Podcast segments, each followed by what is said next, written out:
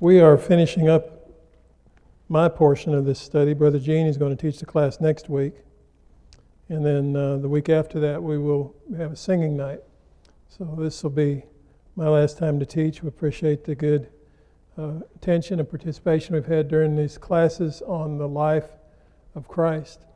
And we left off last week discussing the, uh, the death and the burial of Christ, all that surrounded that. So uh, we left the door open for us to get into a discussion of the resurrection of Christ. And that's where we spend our time this evening. As time permits, as we complete that, if we complete that, uh, we'll just say a little bit about his, his role today. And I believe Brother Gene's going to talk about that some more. You're talking about the church next, is that correct? Next quarter. So we'll let him get into that a little more detail in there. But let's talk about the resurrection. In the New Testament, of course, the New Testament was not originally written, written in verse style, like verse and chapter style, like we have it now. But as it's broken down now, we have 184 passages in the New Testament that have reference to the death, burial, and resurrection of Christ. Of the 27 books in the New Testament, 21 of them have something to say about the death, burial, and resurrection of Christ. So obviously, it's a significant uh, teaching, a significant doctrine, a significant truth. Uh, I don't talk about the story of the resurrection because I'm hesitant to use the word story because it tends to make people think of something that's been fabricated. Let's talk about the truth of the resurrection, that which actually occurred. And let's talk about why this is important, first of all. This is really the crux of Christianity. There is no earthly religion that compares to the religion of our Lord, uh, to the faith of our Lord. There is nothing, all the other leaders or so called saviors or deliverers of the different religions in the world have died and they've stayed dead. Our Savior died and he rose again.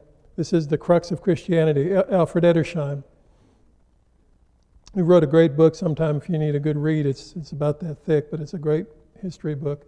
It's called The Life and Times of Jesus the Messiah by Alfred Edersheim, great book.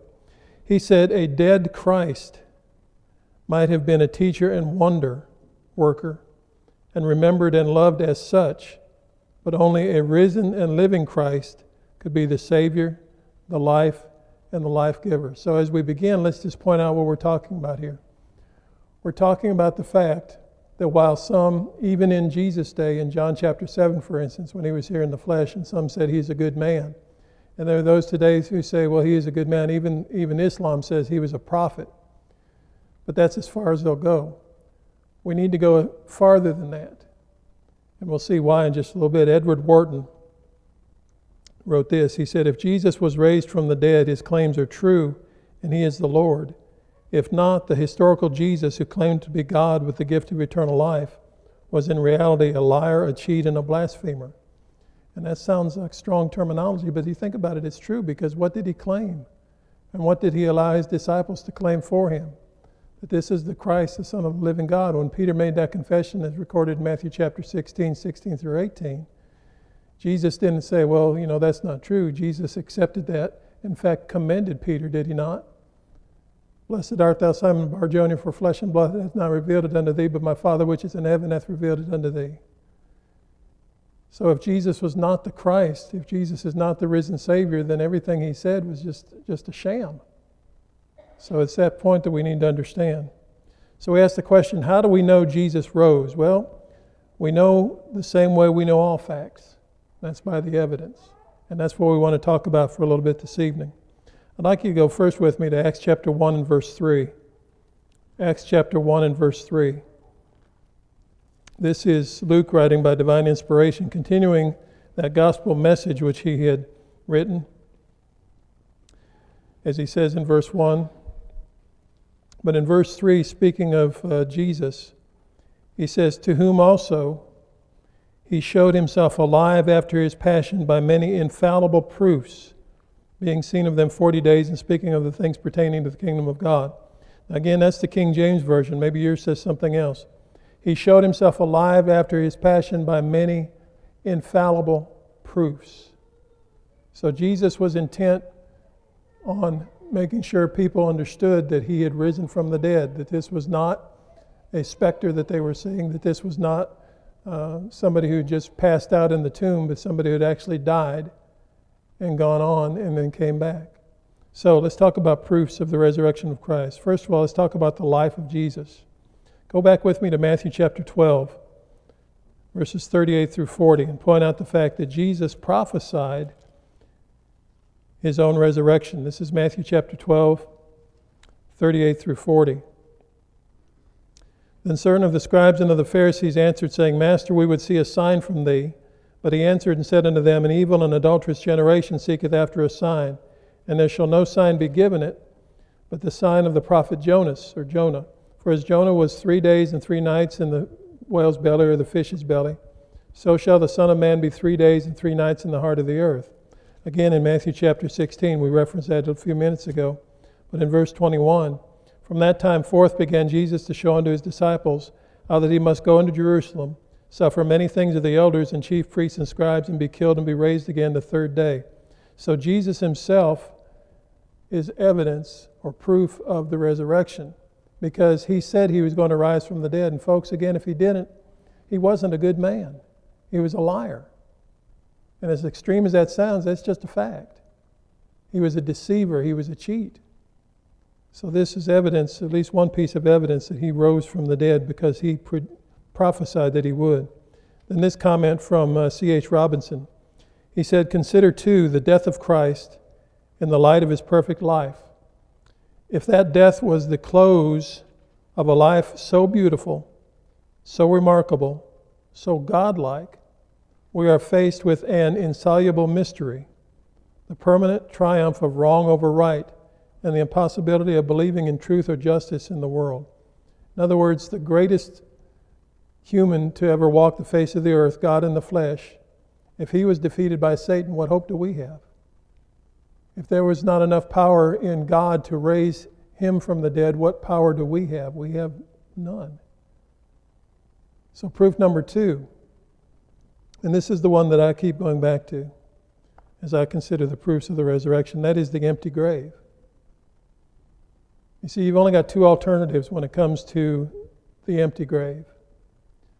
One is the body was taken by human hands, the other is there was uh, for lack of a better term, supernatural power involved in taking that body or raising that one from the dead. So let's consider these for a moment.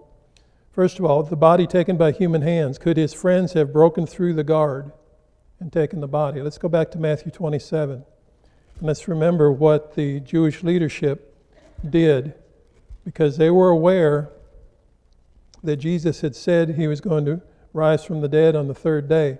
So in Matthew 27, 62 through 66, we see that addressed. And they went to Pilate. And in verse 64, command therefore, they said to him, that the sepulchre be made sure until the third day, lest his disciples come by night and steal him away, saying to the people, He is risen from the dead. So the last error shall be worse than the first.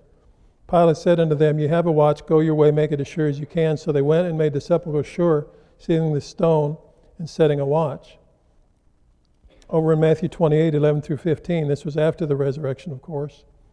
Now, when they were going, some of the watch came into the city and showed unto the chief priests all the things that were done. These are the soldiers who were there at the tomb of Jesus. When they were assembled with the elders and had taken counsel, they gave large money unto the soldiers, saying, Say ye, his disciples came by night and stole him away while we slept. And if this come to the governor's ears, we will persuade him and secure you. And they took the money and did as they were taught, and this saying is commonly reported among the Jews until this day. So, option one if the body is taken by hands, could his friends have done that? Well, the Roman guard had been posted for all of the guards to be asleep, and for those, now what would it be, 10 men, if you just count the apostles, for them to roll away a great stone and then lay out burial clothes with not a single guard awaking would almost require the supernatural, would it not? which is what some actually deny. So, part number two of this human hands, did they take the body from the grave? Well, if his friends didn't do it, would his enemies have done it? Could his enemies have done that? My first question in regard to that is why would they? Because why did they set the guard out there to guard the tomb? Because they didn't want anybody taking the body out, at least until Sunday, right? And that way, when it was over, when Sunday was over, they could do whatever they wanted to. They just wanted to make sure that the tomb had some body in it on Sunday morning. So they would not do that. And why would they go to the trouble they did? We just read Matthew 27 and 28. It would have been to the benefit of the Jewish leadership to keep the body there. Think about that for just a second. It's, uh, it's the day of Pentecost. Maybe they, let's just even imagine for a moment that the, the Jewish leadership had taken the body of Jesus and that they had just kind of kept it somewhere for this period of time before the Pentecost. And here's the day of Pentecost. Thousands of Jews are gathered around. Here comes Peter and the other apostles. And they begin giving this speech, giving this lesson about Jesus rising from the dead. You know Acts chapter 2, you've read that many times. Suppose Peter's up there and he's giving that sermon about Jesus being crucified and rising from the dead and being exalted to the right hand of the Father in heaven. Can you, can you think of a better way to stop what would become known as Christianity? Can you think of a better way to stop it than to just go ahead and bring the dead body of Jesus and put it right out in the middle of the town and say, There he is? What are you people listening to Peter for? That would be the perfect way to do it, don't you think? You know why they didn't do that? They didn't have the body. That's the reason, because Jesus had risen from the dead. Why did the Jewish leadership never produce the body to stop the spread of Christianity? Why didn't they do it? Of course, they wanted it on a Sabbath because they wanted to make sure they didn't violate the Sabbath. But why didn't they do it after Sabbath was over? Why didn't they do it any single day after that, up to Pentecost and even beyond? Why did they not produce the body of Jesus in order to stop Christianity? They couldn't do it. When you look, and this was Edward Wharton said this, he said, All the references to the empty tomb are in the Gospels Matthew, Mark, Luke, and John. None come in Acts during the apostles' ministry. Why? This is a good point. There are no references to the empty tomb in the Gospels, outside of the Gospels, because everyone knew the tomb was empty. The only question worth discussing was why it was empty and what that proved. Now go back to Matthew 28, what we read just a little bit ago from 11 through 15. Matthew 28, 11 through 15. Folks, the, the Jewish leaders to whom those Roman soldiers reported, they knew the tomb was empty, right? They knew the tomb was empty. Now, if they had stolen the body away, or if the disciples had stolen the body away, why would these Jewish leaders go to so much trouble? You see what they did, don't you? Look at that. Verse 14, or verse 13, you go ahead and, and you tell them, those of you military folk in here, I don't think you would want uh, to be asleep on duty, would you? If you were on your guard, if you were guarding, I don't think it'd be a good thing for you to be asleep on your guard. So that's what they tell the Roman soldiers to say to everybody we went to sleep. And the disciples came and stole the body at night, or while we were asleep. That's what they told him to say in verse 13. But look, they went a step further. If the governor hears about this, we'll bribe him. So not only did they bribe, were they going to bribe the governor, but verse 12 says they bribed the soldiers too. Do you really have to bribe somebody to tell the truth? So you see, the truth was implied in this telling of this event here. Implied in this is the fact that these Roman soldiers came back and they told the truth to the Jewish leaders. They said, just like we read in Luke's account, they said the tomb was empty. There was an angel who came and, and the tomb was stone was rolled away and the tomb was empty. That was the truth and they were being bribed to lie about it. The tomb was empty. Great proof that Jesus had risen from the dead. Proof number three the transformation of the disciples. Go back with me to Mark chapter 16.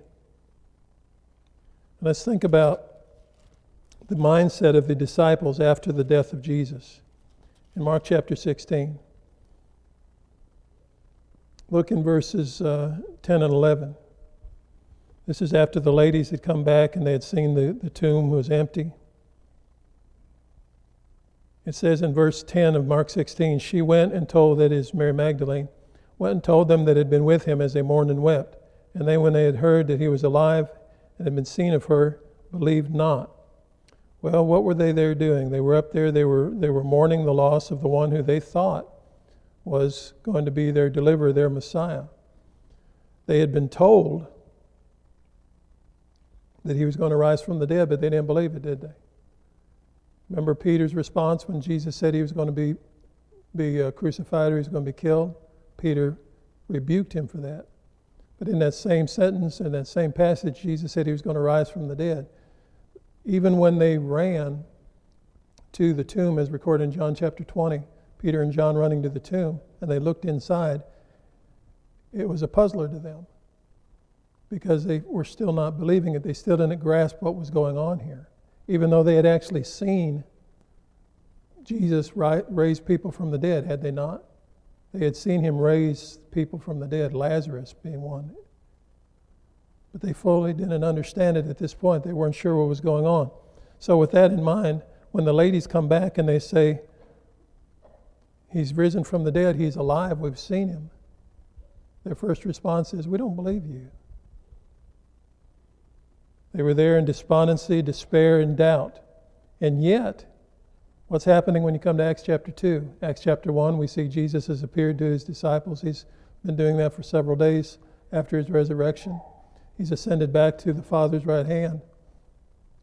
And now Acts chapter 2 comes, and the Holy Spirit comes on the, the apostles, and they begin to preach the Word of God. And you do realize where they were preaching that Word of God, correct? in the very bastion center of Judaism, the city of Jerusalem.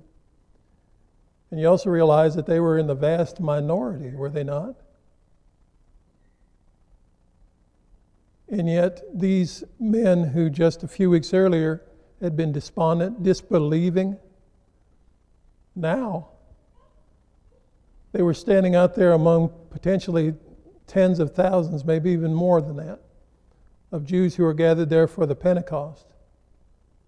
And they're telling them not only did Jesus rise from the dead, not only are they saying that, not only are they saying that Jesus rose from the dead as per the plan of God, the prophecies of God, not only they're saying that, but they're saying, You have taken him and you have crucified him. How do you explain that change like that? That's an incredible change, is it not?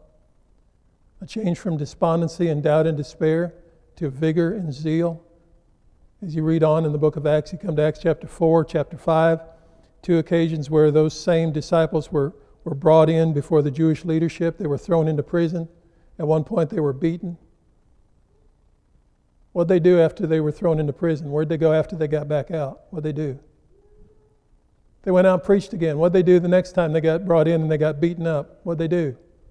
They did it again. They went out and preached it. They just kept going. What was Peter's response? Peter said, We ought to obey God rather than men. How do you explain that? You explain it because they knew that they had seen the risen Savior. And they were confident that he had risen from the dead. Transformation of the disciples. How about this one? Proof number four the existence of the primitive church. The church was founded on Christ and the validity of his resurrection is seen in the first gospel sermon. We reference it. Let's go over there to Acts chapter 2 just for a moment and look at the components of this message that Peter gave. We won't take time to look at all of it.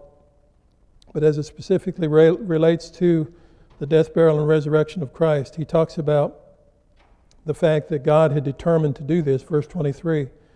And ye have taken him by wicked hands, ye have crucified and slain. Verse 24, whom God hath raised up, having loosed the pains of death, because it was not possible that he shall be held by it.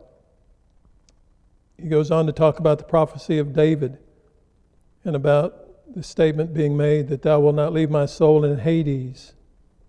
And he says, therefore, speaking of David being a prophet and knowing that God had sworn with an oath to him, this is verse 30, that of the fruit of his loins, according to the flesh, he would raise up Christ to sit on his throne. He, seeing this before, spake of the resurrection of Christ, that his soul was not left in Hades, neither his flesh did see corruption. And if you go back to verse 29, men and brethren, let me freely speak unto you of the patriarch David. He is both dead and buried, and his sepulchre is with us to this day. So it's not hard to imagine, get this picture in your mind of, of Peter preaching to the crowd in Jerusalem, referencing this, this um, prophecy from David, and then pointing up to the tomb where David was buried, where his body was buried. And saying he wasn't talking about himself. When he said, You will not leave my soul in Hades, neither will you allow my body to suffer corruption. His body is corrupting, his body is already corrupted. He's talking about Jesus.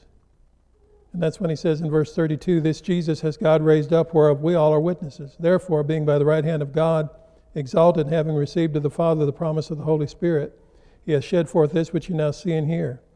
For David is not ascended into the heavens, but he saith himself, The Lord said unto my Lord, Sit thou on my right hand until I make thy foes thy footstool. Therefore, let all the house of Israel know assuredly that God hath raised up that made that same Jesus whom ye have crucified, both Lord and Christ.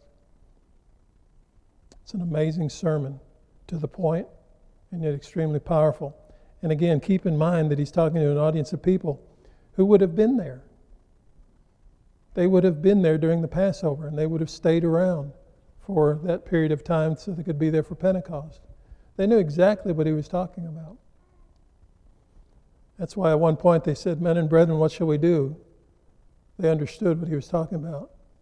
They had just murdered God's only begotten Son. What can we do about this? Peter said, Repent and be baptized, every one of you, in the name of Jesus Christ for the remission of sins. You shall receive the gift of the Holy Spirit in verse 38. The gospel record is proof for the resurrection of Christ. Look in John chapter 20, verses 26 through 29. In John chapter 20, we won't take the time to read this, but this is one of the places where we read of Jesus' appearance. We'll talk about those more in just a moment. This is John chapter 20, 26 through 29, where Jesus had uh, appeared before his apostles after his death and burial and resurrection. In Luke 24, verses 36 and following, we read about him appearing to some men who were his disciples who were on the road to Emmaus. Again, we'll talk about this in a minute. How about Paul? Here's another proof of the resurrection. In 1 Corinthians 15 and verse 3, the Apostle Paul, formerly known as Saul, who he says of himself in Philippians chapter 3 that he was a Hebrew of the Hebrews, he was a Pharisee, he was one who was diligent and zealous for the law of God. He talked about that when he recounted his conversion in Acts chapter 22. He recalled how diligent, how zealous he had been for the cause of Judaism. In fact, we're even told as we read in uh, Acts chapter 7 and Acts chapter 8, as we read about Paul's uh, vehement desire to destroy Christianity, how he hailed down men and women, putting them into prison. And in fact, when he was told, when, when Ananias was told by the Lord to go and preach to Paul the gospel, Ananias said, I've heard many things about this man, and I know he's here to take Christians in prison. So Paul had a major change in his life. 1 Corinthians 15 and verse 3. For I delivered unto you first of all that which I also received, how that Christ died for our sins according to the Scriptures. How again, how do you explain that? How do you explain such a dramatic change in an individual who is not just, again, an average Jew who was a major proponent of Judaism?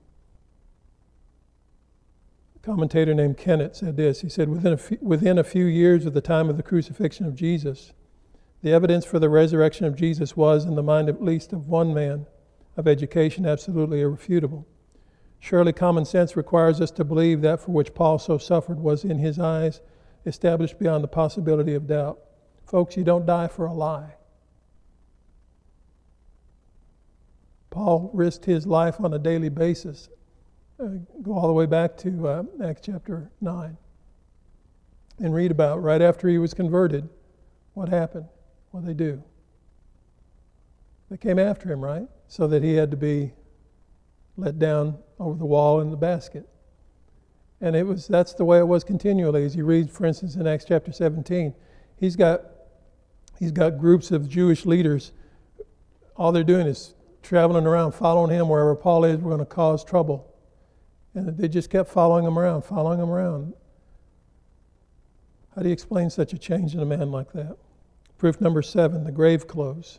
Look in John chapter 20, verses 5 through 7. John chapter 20, verses 5 through 7. Speaking of, of John, says, He stooping down and looking in saw the linen clothes lying, yet went he not in. Then cometh Peter, Simon Peter, following him, and went into the sepulchre, and seeth the linen clothes lie, and the napkin that was about his head not lying with the linen clothes, but wrapped together in a place by itself. If you were going to rant, no, I'm not putting any ideas in your heads, okay? But if you were going to ransack something and you had to do so in a hurry, if you were going to break in, somebody wanted to break into a house and they knew that they had to get in, they had to get out, they're not going to go back and put down, they knocked the lamp over. They're not going to go back and put it back gently where it was, right? They're not going to carefully go back and, and fix up everything that they knocked down. So if you have a group of people who are going into a tomb and they're going to ransack the tomb and take the body out, they're certainly not going to carefully lay the grave clothes back, which is exactly what happened here. They were not scattered about in the same position, but in the same position. They were placed carefully, not hurriedly. Again, Edward Wharton said this He said, If Jesus were not raised from the dead, who was it who silently rolled back the stone without the guards knowing it? unwrapped the body of Jesus, then rewrapped the grave clothes with such skill that eyewitnesses could not catch the deception, and finally carried away the body, all without being detected. If you can believe that, you can believe the resurrection. Good point. Proof number eight, the third day. Back in John chapter 2, verses 13 through 22. Jesus has said, and we won't read all that, but we'll come down to uh, verse 19. Jesus answered and said to them, Destroy this temple, and in three days I will raise it up. They thought he was talking about this physical temple. Verse 21 says he spoke of the temple of his body. The third day being the significant day in which Jesus rose from the dead, in which the church now meets as per a New Testament example, rather than on a Sabbath. So the third day is another proof. But in spite of the clear evidence, there are those who offer objections, and I'll only give you a few of them just because I thought these were some of the more prominent ones that I had read. And they may seem a little strange to you, but there are apparently people who, who want to believe this because they don't want to believe the resurrection. So one objector said this. He said, The disciples so much wanted to see Jesus, they made themselves think he rose. In other words, they merely had a hallucination. Well, the problem with that is, first of all, they did not expect to see him. Another problem is they didn't believe when they first they were first told he'd risen, and they still got to deal with an empty tomb. How'd that tomb get empty? See, that's what I that's the one I keep coming back to. How did the tomb get empty? So, another argument goes like this: it was not a literal physical resurrection, but merely a mental resur- resurrection. I don't even know how you do that. It was not a literal physical resurrection, but merely a mental resurrection. Again, it doesn't explain the empty tomb. And it doesn't explain the change in the apostles.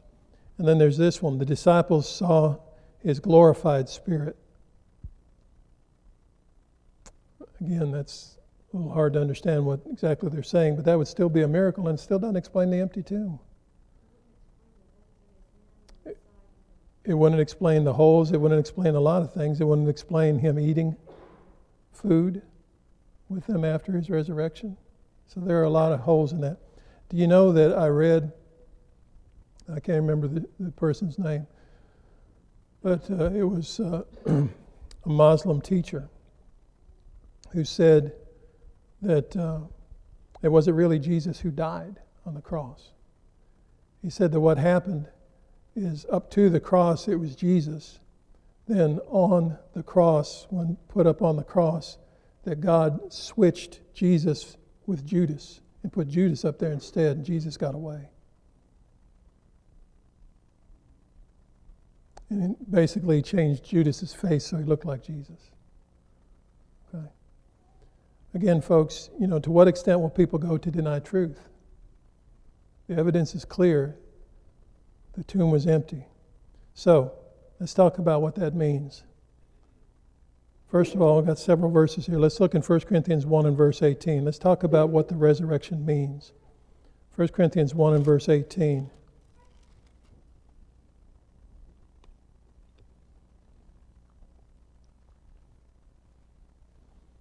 For the preaching of the cross is to them that perish foolishness, but unto us which are saved it is the power of God. The resurrection is the power behind Christianity. That's why we can stand so strong and firm in our conviction and our knowledge of the truth because of the resurrection. It is the power of God. Secondly, Romans 1 and verse 4. Let's look there. Romans 1 and verse 4. Asking the question, what does Jesus' resurrection mean to us? Romans 1 and verse 4. Another, it's another indication that Jesus is deity, that he was declared to be the Son of God with power, according to the Spirit of holiness, by the resurrection from the dead. It, again, it just affirmed his deity, as he did many times when he was here in the flesh. John 11 and verse 25. What does Jesus' resurrection mean to us? John 11 and verse 25, where Jesus is talking to the sisters of dead Lazarus. Jesus said to Martha, I am the resurrection and the life. And remember when we talked about the, uh, the use of the emphatic verb when Jesus would talk about himself sometimes? where he would literally say, I, I am, just like God did when he identified himself to Moses. Moses said in Exodus chapter 3, Who shall I tell Israel to send me? And God said, I tell him, I, I am has sent you. And Jesus used that same terminology to identify himself as deity. That's what he does here too. Jesus said unto her, I, I am the resurrection and the life. He that believeth in me, though he were dead, yet shall he live. 1 Peter 1, verses 3 and 4.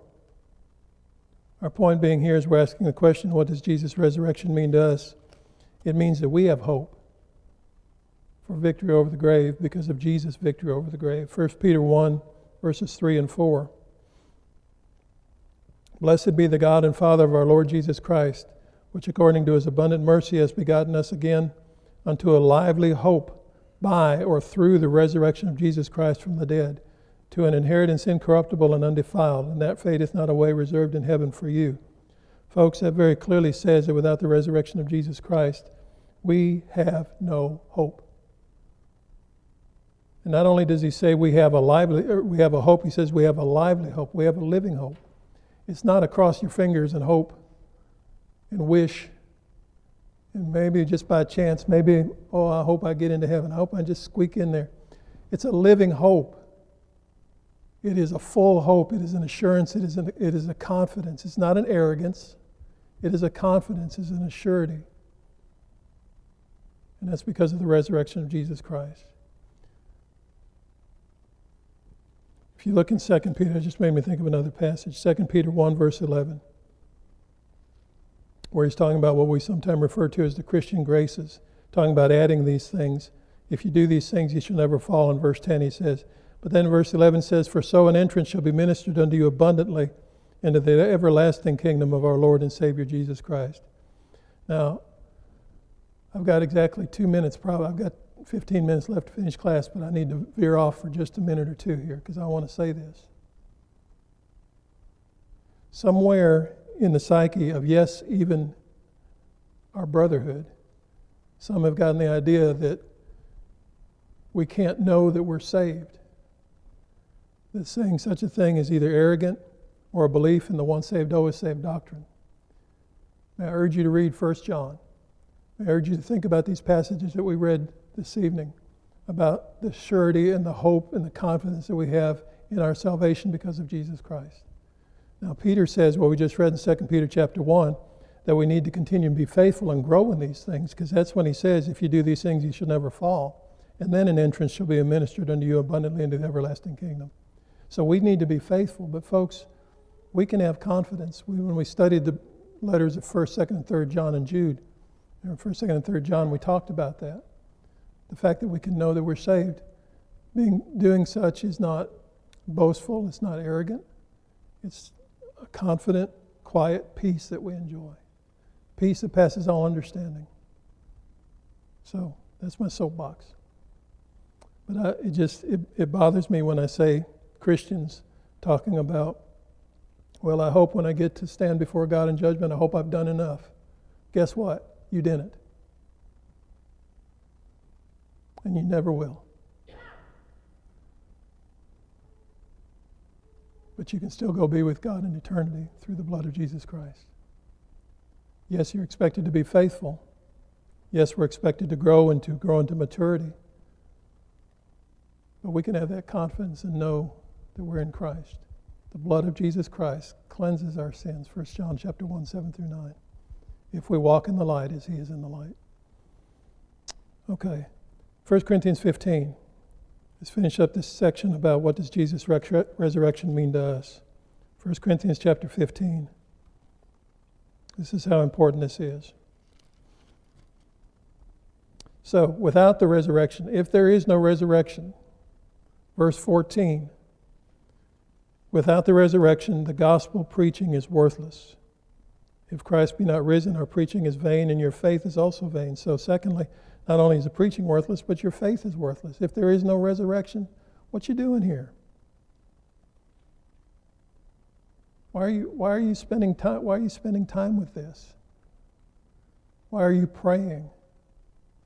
Why are you trying to teach others? Why are you If there's no resurrection, your faith is empty.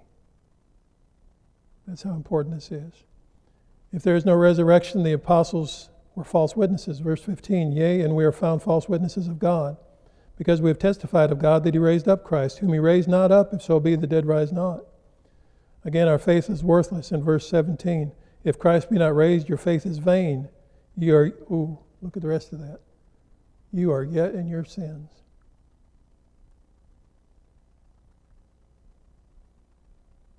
There is not a person in this room. If Jesus did not rise from the dead, there is not a person in this room who is saved. That's what he just said. If Christ be not risen from the dead, your faith is worthless and you are still in sin. Verse 18. If Christ, without the resurrection those who died in faith are perished, then they also which are fallen asleep in Christ are perished. Verse 19. If in this life only we have hope in Christ, we are of all men most miserable. And I don't know about you, there's a lot of great blessings in this world, a lot of things that I'm thankful for on a daily basis. But I sure am looking forward to getting to be with God. And each tick of the clock gets that much closer home. Now, without the resurrection of Christ, we are, of all, your version might say, we are to be pitied because we're under a grand illusion.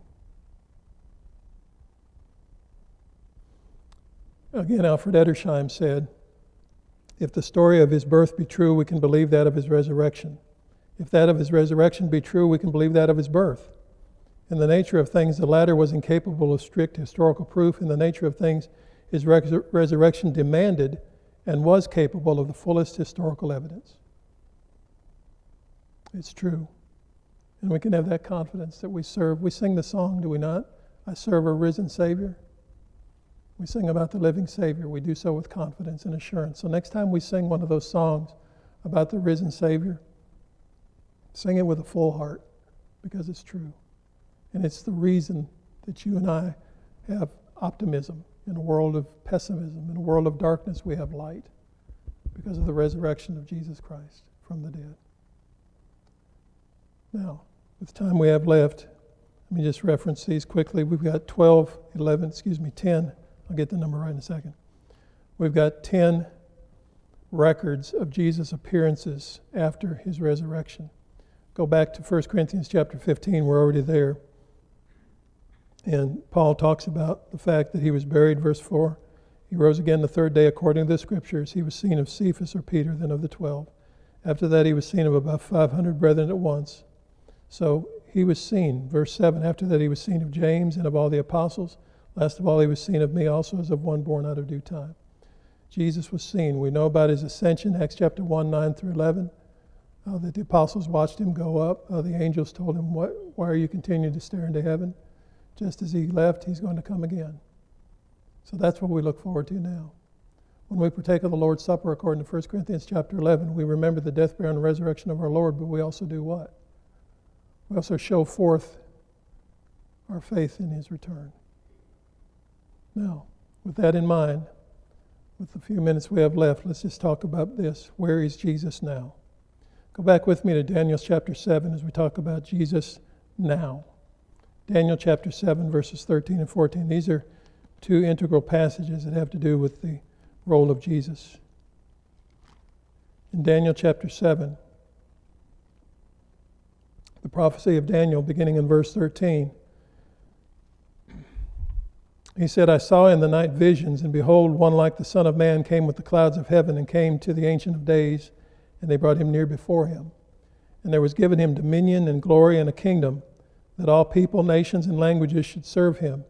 His dominion is an everlasting dominion which shall not pass away, and his kingdom that which shall not be destroyed.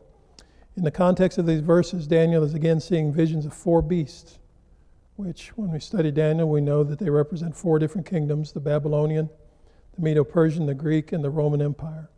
It was during the time of the fourth beast, the Roman Empire, that the one like the Son of Man would be given dominion and a glory and glory and a kingdom.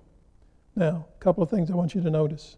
In verse 13, the one like the Son of Man came with the clouds and came to the Ancient of Days. It doesn't say he came from him, it says that he came to him. There is an important reference there, which we'll talk about in just a second if we have, hopefully we have time to cover it. This kingdom is an everlasting kingdom. So we ask the question what happened to Jesus after his resurrection? Well, we already know that. We've talked about that to, some, to a great extent. The question now is after he ascended back to heaven, what happened at that point? Remember, here's what Daniel said. Let's get it one more time. I saw one like the Son of Man come with the clouds of heaven, came to the Ancient of Days. They brought him near before him. There was given him dominion and glory and a kingdom, that all people, nations, and languages should serve him. His dominion is an everlasting dominion which shall not pass away, his kingdom that which shall not be destroyed. What happened when Jesus ascended back to the Father's right hand? 1 Peter 1 and verse 21 says that he was given glory. 1 Peter 1 and verse 21 Who by him do believe in God that raised him up from the dead and gave him glory. What did Daniel say was going to happen? Said that he would be given glory. In Acts chapter 2, 30 through 36, in Peter's sermon, he said that he was exalted. He was at the right hand of God, exalted.